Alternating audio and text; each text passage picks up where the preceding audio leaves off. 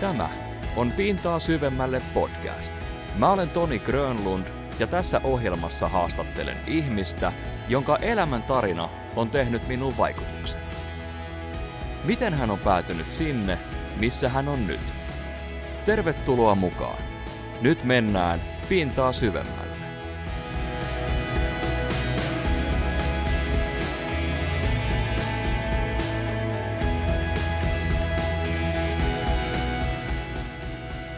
Tämän jakson vieraana Henri Leskinen.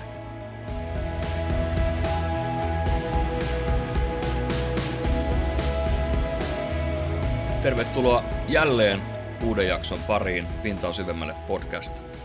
Tänään lähdetään merille. En tiedä kuinka pitkälle tullaan seilaamaan, mutta mulla on studios mukanani henkilö, joka on päivätöissä rajavartiolaitoksella. Hän on myös yrittäjä sekä perheen isä.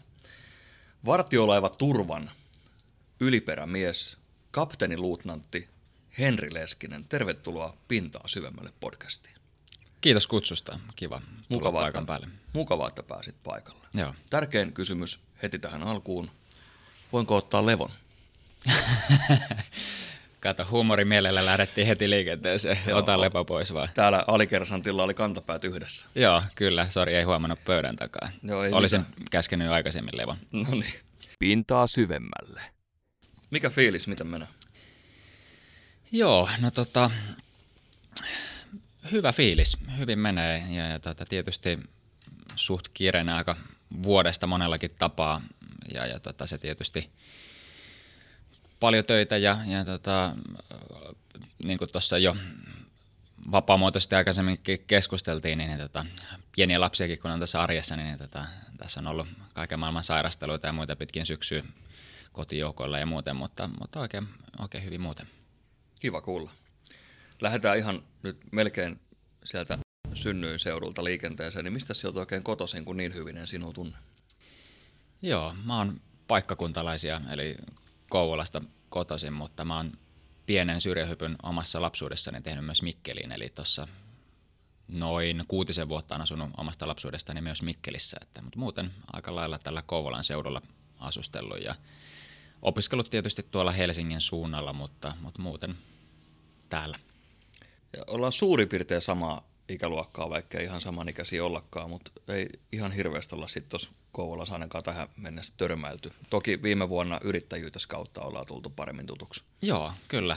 Näin ne tiet johdattelee ja itse asiassa mehän just törmättiinkin alun perin siinä, että, että en nyt muista ihan tarkkaan, että oliko jopa näin, että te olitte mun oman yrityksen tuotetta, eli kahvia jossain maistanut ja, ja mun asiakkaaksi sitten tulitte perheen, perheen kanssa ja tätä myötä sitten tutustut paremmin myöhemmin. Joo, muistat täysin oikein. Se oli yksi kaunis kesäinen päivä, kun tuttava perheemme tuli kanssamme mökille ja antoi meille paketillisen kahvia ja siitä se sitten pikkuhiljaa lumipalloefektin muodossa läksi etenemään. Ja tultiin sitten käymään ihan siellä pahtimolla, mutta mennään siihen pahtimohommaan enemmän seuraavassa jaksossa, koska myöhän, meillä on nyt tarkoitus tehdä sunkaan tuplajakso. Ja kahvimaailmaa sekaannumme sitten seuraavassa jaksossa paremmin. Kyllä. Oliko Henrillä koskaan mitään lapsuuden haaveammattia? No varmaan kaikilla on pienillä pojilla ollut erilaisia ammatteja ja vaihdellut varmaan sitä mukaan kuin oma fiilis, mutta tota, ja, mä en tiedä, että onko mulla koskaan ollut mitään yksittäistä, mikä olisi ainakaan pysynyt hirveän pitkään, että mä olisin aina halunnut joksikin tietyksi. Mä jotenkin ehkä muistelisin, että, että siellä on ollut ehkä just perinteisiä, ainakin vilahtanut nämä perinteiset polimie, pol, poliisi, lääkäri, palomies tyyppiset hahmot joskus lapsuudessa ja ehkä mitä vanhemmaksi mä oon tullut, niin sitä epäselvemmäksi se on tullut, että mikä musta sitten isona tulee, enkä ole ihan varma vieläkään. Niin se on vieläkin vähän hakusessa. Kyllä. Okei. Okay. No sitten tota peruskoulun jälkeen, niin oliko sulla tämä peruslukio ja sitten lähdetään armeijaan ja lähdetään erikoistumaan? Joo, hyvin tyypillinen. Öö, toki tietysti oma lukioaikaani väritti ehkä se, että mä muutin 16-vuotiaana omineni asumaan ja ehkä siinä saattoi niihin aikoihin jokunenkin lukion kurssi käytyä vähän heikommin, niin tota, onneksi ryhdistäydyin siinä lukion aikana ja mä itse asiassa päätin, oliko se kolmatta vuotta sitten, että mä käyn tämän lukion neljässä vuodessa ja mä neljännen vuoden parantelin niitä vähän heikommin meneitä vuosia siinä sitten ja, ja tota, selvisin sitten sitä kautta kunnialla läpi siitä ja, ja tota, helpotti ehkä sitten jatko-opintoihin ja muihin pääsemisiä, kun kävi senkin kunnolla. Armeija oli vuonna? No sitä kautta se sitten meni vuoden myöhemmin kuin muilla ja, ja tota, 2005 vuonna menin armeijaan. Ja tota, vuodenhan mä siellä luonnollisesti olin, koska nykyisessäkin ammatissani olen. Joo. Ja tämä nykyinen ammattihan vaati kadettikoulun. Joo, se vaati kadettikoulun ja, ja tota, mä vähän niin kuin ajauduin sinne kadettikoulupolullekin, niin kuin mä tässä itse asiassa sanoin, niin en mä armeijan aikanakaan varmaan tiennyt, että mikä musta sitten oikeasti isona tulee. Ja, ja siinä itse asiassa armeijassa sitten, kun ei ole ollut sellaista selkeää päämäärää, niin, niin mähän luin tonne kauppatieteitä, että olisi kauppikseen lähtenyt niin pääsykokeita varten Intissä. Luin sinne ja, ja tota, sit itse asiassa mä palvelin sitten Miinalaiva Pohjanmaalla varusmiehenä. Ehkä hiukan ei niin tyypillinen varusmiespalveluspaikka, jos täältä Kouvolasta on kotoisin, mutta mä olin erikseen merivoimiin hakenut, koska kaikki meni aina tuohon Vekarajärvelle ja mä en sinne halunnut. ja, ja tota, tota, mutta mä itse asiassa meillä oli tämmöinen koulutuspurjehdus, mikä sitten suuntautui Välimerelle ja, ja se itse asiassa sattui samaan aikaan, kun kaikki yliopistojen, yliopistojen pääsykokeet oli.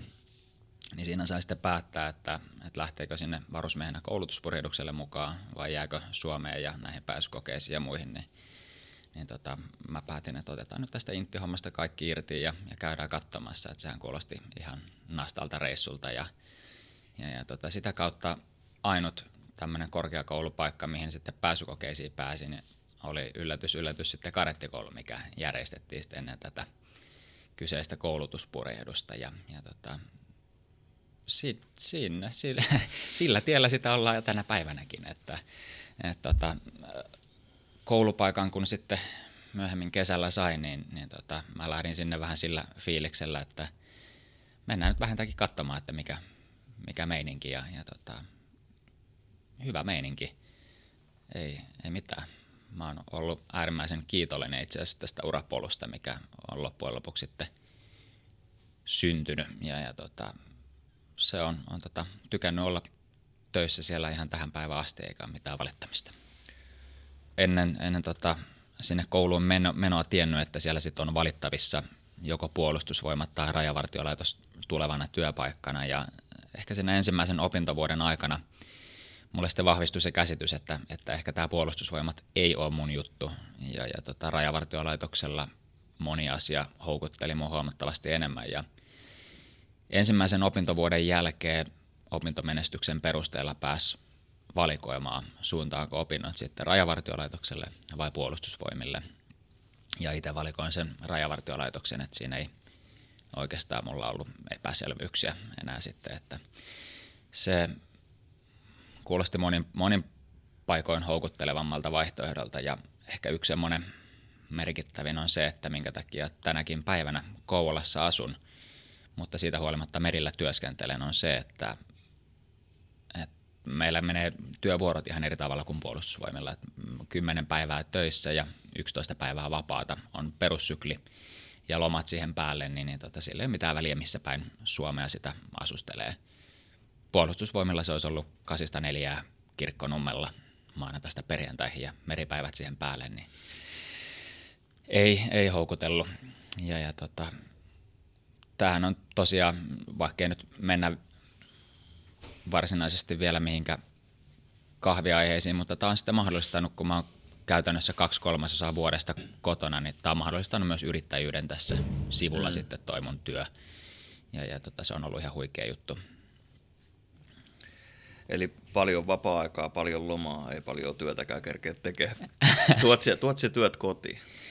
No tota, rajavartiolaitoksen töitä en tuo kotiin, että parastahan siinä on se, että mä kun laitan siellä oven kiinni, niin, niin tota, siellä tulee seuraava ihminen tekemään sitä ihan samaa työtä, mitä mä tein. Ja, ja meillä on tuossa laivalla, missä mä työskentelen turvalla, meillä on siinä kaksi miehistöä ja molemmissa miehistöissä on tämmöiset vastinparit ikään kuin tekemään sitä samaa työtä. Et ei tarvi kotona niistä työasioista murehtia. Sellainen, me on aina tota välillä omassakin työpaikassa ottanut sitä esille, että kun niitä tuuraajia pitää olla silleen, niitä on paljon siellä reservissä, koska me olen joskus omallekin pomolle sanonut, että mietipä sellainen tilanne, että kaikki on yhtä aikaa pois, niin mitä sä teet, koska tuon on pakko pyöriä ton firman. Niin nyt tällainen ihan teoreettinen kysymys. Kaikilla iskee ripuli samaan päivään tai, tai joku muu. niin mitä sitten tehdään? Joo, ja siis ihan konkreettinen esimerkkihän nyt tässä viime vuosilta on tämä meidän korona.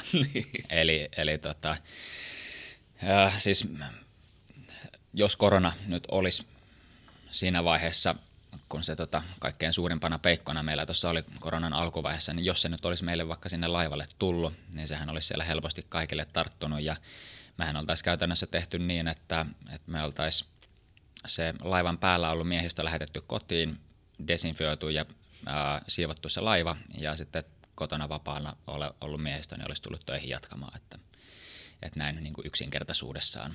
Mutta, mm.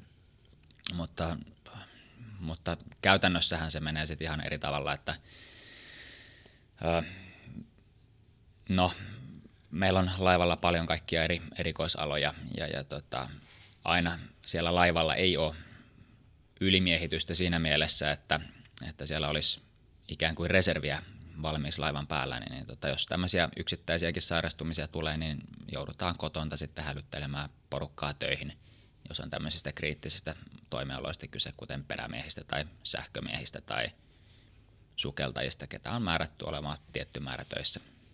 Onko teillä päivystysvuoroa tai onko velvollisuus pitää puhelin auki? Ei ole mitään semmoista. että kun me ollaan kotona, niin, niin tota, ei ole käytännössä mitään semmoista päivystysvelvollisuutta, että siitä meille ei makseta. Okay. Mutta, mutta luonnollisestikin jokainen, jokainen varmasti puhelinta katsoo ja päivystää ja puheluihin vastaan, jos semmoisia tulee. Ja sitten tietysti erillisellä hälytysrahalla tämmöisissä tapauksissa töihin käsketään ja mm. lähdetään. Pintaa syvemmälle. Millä kaikilla rajavartioasemilla olet työskennellyt? Niitä on ainakin muutama. On, niitä on itse asiassa yllättävän paljonkin. Mä oon nyt tuossa turvalla ollut vuodesta 2016 lähtien, eli suhteessa aikaisempaa työuraani niin hyvinkin pysyvästi, mutta sitä ennen mä olin itse asiassa aika paljon vähän joka puolella. Et mä oon useammilla merivartioasemilla työskennellyt ja sitten, sitten itse asiassa käytännössä kaikilla noilla laivoilla, mitä rajavartiolaitoksella siihen aikaan oli, niin on, on käynyt jonkun rundin heittämässä.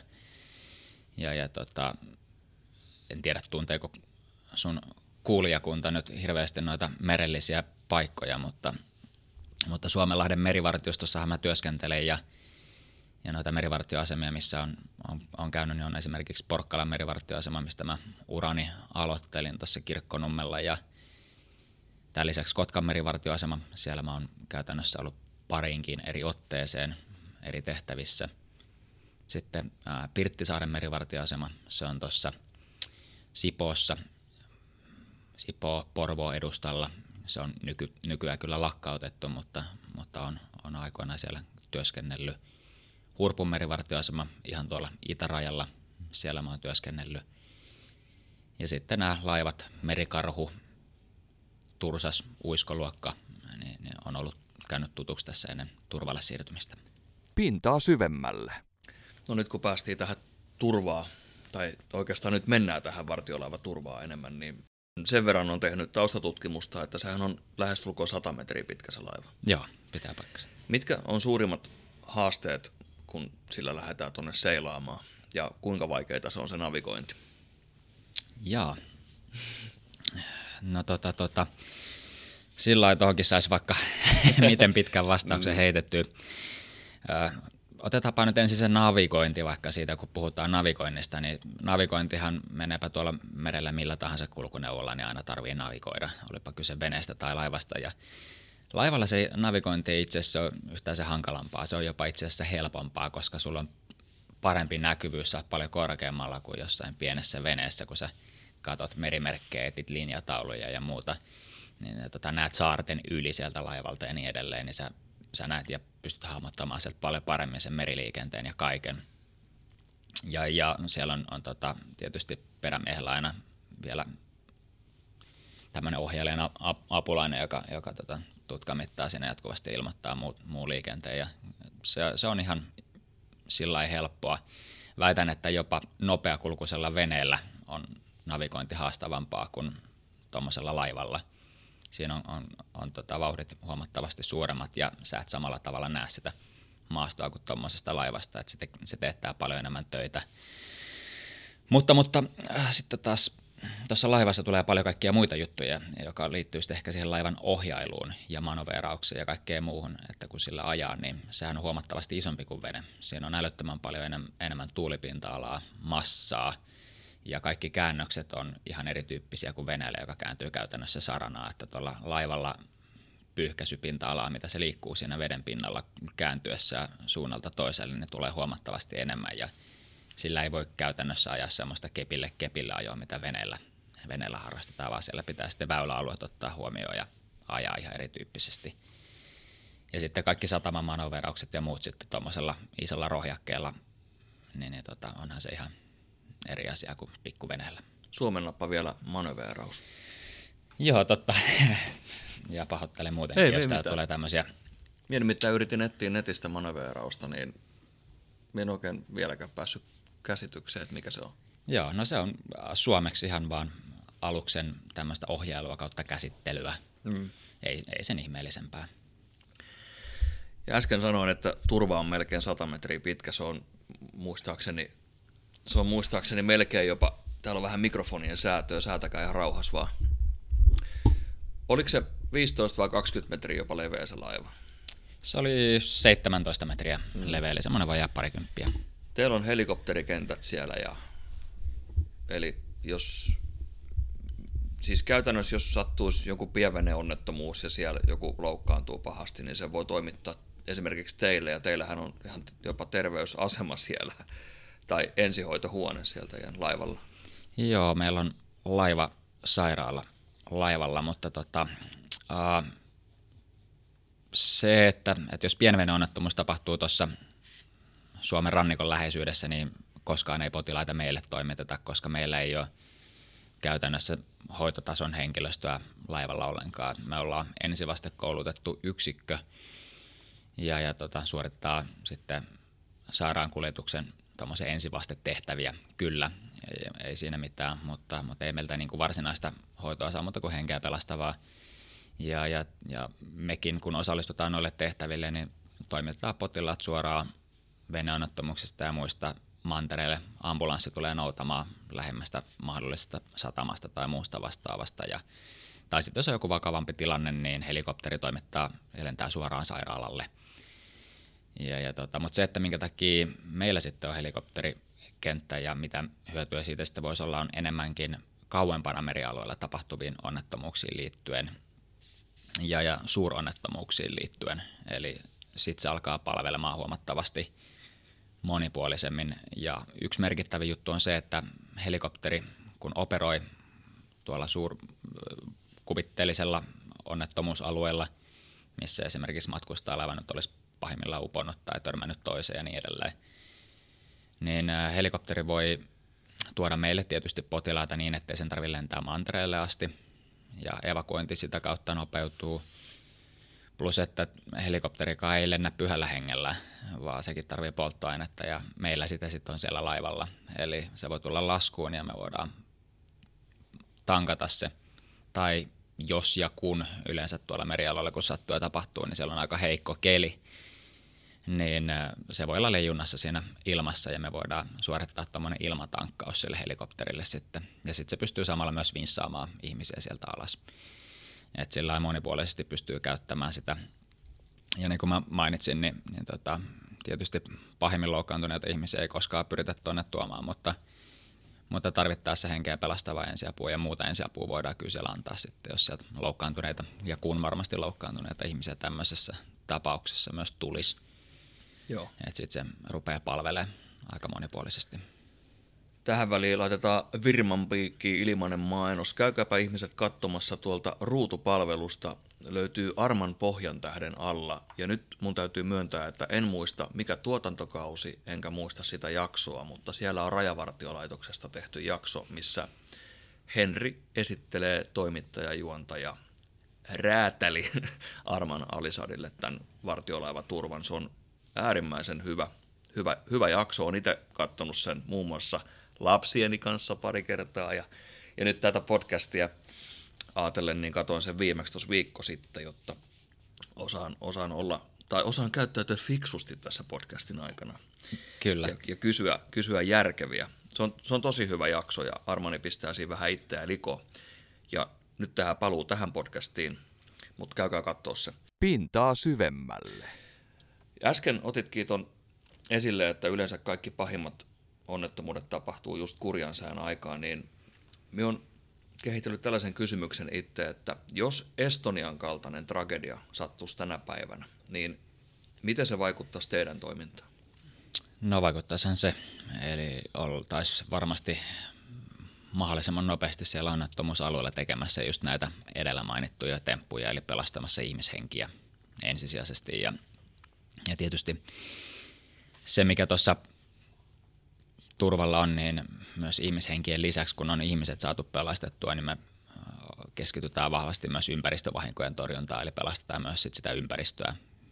Riippuu tietysti aina onnettomuudesta, mutta, mutta öljyn, öljyn torjunta, kemikaalitorjunta, muut, niin tota, se, se kulkee siinä rinnalla sitten aina kuitenkin, kun tuommoista alusonnettomuuksista puhutaan. Ja Itämerikin ja Suomenlahti on itse asiassa äärimmäisen vilkkaasti liikennetty, liikennöity alue ja, ja, ja siinä on ehkä tuommoinen konkreettisin solmukohta on sitten vielä toi Helsinki-Tallinna välinen liikenne ja sitten tuonne Venäjälle suuntautuva liikenne siitä sen, sen läpi. Niin, niin tota, siinä on, on tuommoisia riskipaikkoja kyllä huomattavasti olemassa. Ja nyt kun sanoit, että, että mitä me tehtäisiin, niin, niin tietysti he lähdettäisiin sinne paikalle mahdollisimman pikaisesti ja tuommoisen iso onnettomuuteenhan liittyy siis paljon eri toimijoita ja yksiköitä ja muuta. Ja meillä todennäköisesti tulisi siihen onnettomuuspaikan johto, johtajan tehtävä sitten, joka sitten koordinoi sitä sen onnettomuuspaikalla sitä ihmis, ihmisenkien pelastamista. Ja, ja siihen toi turva on myös äärimmäisen hyvä laiva, että siellä on noin johtamis- ja, ja tota, tämmöiset fasiliteetit äärimmäisen hyvät kyllä. Että et, tota, et siellä on erilliset strateginen johtotila ja taktinen johtotila ja muut, muu siellä laivan päällä, että sinne voidaan koota tämmöistä ikään kuin onnettomuuspaikan johtoryhmää tuommoiseen tilanteeseen, että ketkä niin pyörittää sitä toimintaa sitten siellä paikan päällä. Siin, sen verran palaan siihen TV-ohjelmaan, että siinähän tuli tällainen kysymys tai otettiin asia esille, että nyt jos joku lähtisi vaikka syystä X Suomesta tykittämään veneellä äärimmäisen kovaa kohti Tallinnaa, niin mitenkäs tällaisella vartiolaiva turvalla nyt sitten lähdet perään, niin ei, turvalla ei mennäkään. Teillä on siirtoalus siellä, minkä te nostatte mereen ja missä on vähän enemmän hevosvoimia, kulkee vähän kovempaa. Joo, kyllä. Ei turvalle ei, ei lähde ajamaan takaa yhtään mitään. Että, et toki tietysti huippunopeus on, on sille kehitetty, sehän on monitoimia-alus, niin, niin tota, se on ollut yksi kriteeri, että pitää tietysti riittävä määrä olla nopeutta sille itse laivallakin, mutta eihän sillä yhtään venettä saavuteta. Niin ää, tosiaan meillä on pari eri käyttötarkoituksia olevaa venettä siinä kyydissä, joita sitten tilanteen mukaan sitten lasketaan tarkoituksenmukaisesti ja käytännössä sitten kaikille, kaikille veneluokan tehtäville muutenkin, niin, niin niillä lähdetään meidän omalla venekalustolla eikä laivalla. Eli olipa kyse sitten sairaankuljetuksesta tai jostain poliisitehtävästä tai tämmöisestä nyt tässä tapauksessa rajavalvontaa liittyvästä tehtävästä, niin me lasketaan vene ja, ja tota, sinne miehistökyytiin ja se lähtee suorittamaan sen tehtävän. Sitten teillä on, teillä on sukellustiimi siellä. Joo, sukellustiimi on ja itse asiassa aika, aika hyväkin tiimi, valtakunnallisesti merkittävä resurssi vedenalaisessa rikospaikkatutkinnassa sitten taas poliisille, koska ollaan ainut VA-rikospaikkatutkintaa suorittava esitutkintaviranomainen Suomessa. Niin käytännössä kadonneet ihmiset, rikoksentekovälineet tai muut, niin, niin tota, meidän porukka kiertää kuorma pitkin Suomea etsimässä edellä mainittuja asioita sitten lammista, joista, järvistä, milloin mistäkin. Että. Mm. Ja äh, sitten tuolla merialueella, niin sitten siellä sitten erityisesti, niin nyt käytiin tämä sisämaa homma läpi, mutta siellä merialueella sitten itse laivalla löytyy jo ka- kaikenlaista vedenalaista etsintäkalustoa ja, ja löytyy märkäkellojärjestelmää, millä voidaan sitten sukeltaa ja niin edelleen. Että, että siellä on sukellusrobotit ja muut, mitkä sitten, mitä voidaan käyttää, kun suoritetaan vedenalaisia operaatioita. Joo. Kuten alkuintros sanoin, niin sä oot yliperämiehenä VL, VL-turvalla. Me osaan nämä lyhenteetkin. Kyllä, joo. Sä oot esimiesasemassa siellä ja kerroit mulle itse asiassa ennen äänitystä, että vuoden vaihteessa tulee sellainen muutos, mikä on määräaikainen, mutta susta tulee ikään kuin, sanoit se kapteeni vai ihan päällikkö? Joo, käytännössä sama asia. Ehkä siviilipuolella puhutaan enemmän laivan kapteenista, mutta meillä se virallinen titteli on aluksen päällikkö. Eli, eli sama asia. Ja tosiaan hirveän iso harppausta nykyiseen tehtävään ei tule, kuten tuossa myös äsken puhuttiin. Eli mä oon nyt käytännössä viimeiset pari vuotta tehnyt sitä hommaa. Eli, eli se aluksella on kaksi miehistöä. Molemmilla miehistöillä on, on tota, yksi nimetty päällikkö, mutta koska me noin suurin piirtein ollaan se yksi kolmassa vuodesta töissä, niin, niin laivalla on oikeasti kolme päällikkökelpoista henkilöä tällä hetkellä, ketkä sitä päällikkyyttä siinä pyörittää. Ja itse on siinä nyt pari vuotta ollut jo mukana ja, ja nyt vuodenvaihteessa se muuttuu niin, että nyt siitä saa sitten myös sopivaa korvausta sit siitä tehtävästä, eli, eli tota, sijaisena päällikkönä toimin siinä vuodenvaihteen jälkeen. Eli lisää liksaa. no joo, eipä tietysti tota, noilla valtion liksoillakaan nyt rikastumaan pääse, mutta kyllä se aina mieltä lämmittää, jos varsinkin näinä aikoina, kun kaikki tuntuu kallistuvan muutenkin, että, mm. että kelle tahansa pieni palkankorotus varmasti kelpaa. Suunnittelet se itse niitä työvuoroja sitten. Mitä kaikkea kuuluu työn kuvaan? No.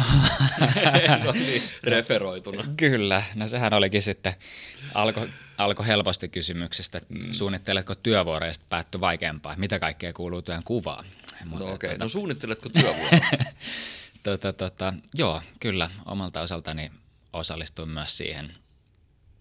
En, en nyt ehkä yksityiskohtaisesti koko hommaa käy läpi, mutta, mutta käytännössä joka työvuoro ja joka päivä jotain työvuorosuunnitelmallista työtä teen kyllä. Että tota, siinä mietitään, ei eletä päivä kerrallaan, vaan pitkälle tulevaisuuteen tuossa kaikessa toiminnassa. Ja, ja, ja tota, aina kun siellä ikään kuin yksikön vanhempana töissä työskentelee, niin, niin yhdessä esikuntien ja muiden laivojen ja, ja kaikkien kanssa suunnitellaan sitten erilaisia operaatioita, tehtäviä, tapahtumia ja, ja tota, siihen liittyviä työvuoroja sitten henkilöstölle. Ja, ja, ja tota, ihmisiä tietysti sairastuu ja, ja tota, tulee lomia ja mitä kaikkea, niin, niin se on niin semmoista päivittäishallintoa on tietysti koko aika siinä työvuoron suunnittelupuolella. Mettästö ikinä extemporea silleen, että hei nyt Hangossa on regatta, että mennään katsoa mikä fiilis. Ja... Ei. Saatte sitten mennä silleen, että mennään tänään tonne. Ja... Ei, ei, ei, se on ei käytännössä. Joo, ei. Et se on itse asiassa hyvinkin tarkkaa suunniteltua toimintaa.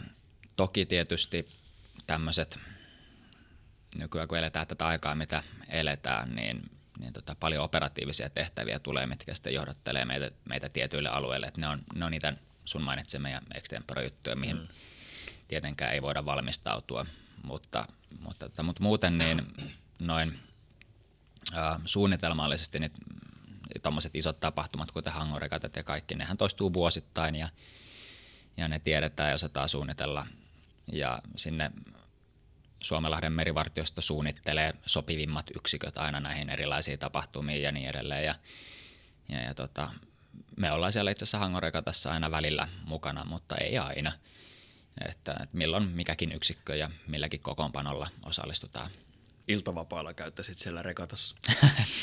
Joo, itse asiassa mehän ollaan ulkovartiolaiva vielä kaiken lisäksi, niin mm. niin tota, meidän iltavapaat menee tuolla A, joko kulussa suorittaa rajavalvontaa tuolla rajoilla, tai B, tehdään sitä samaa ankkurissa tuolla ulkorajoilla, että että ei olla valitettavasti iltavapaita viettämässä. Mitä sä koet, että mikä on kaikkein kuormittavinta tässä sun työssä? No,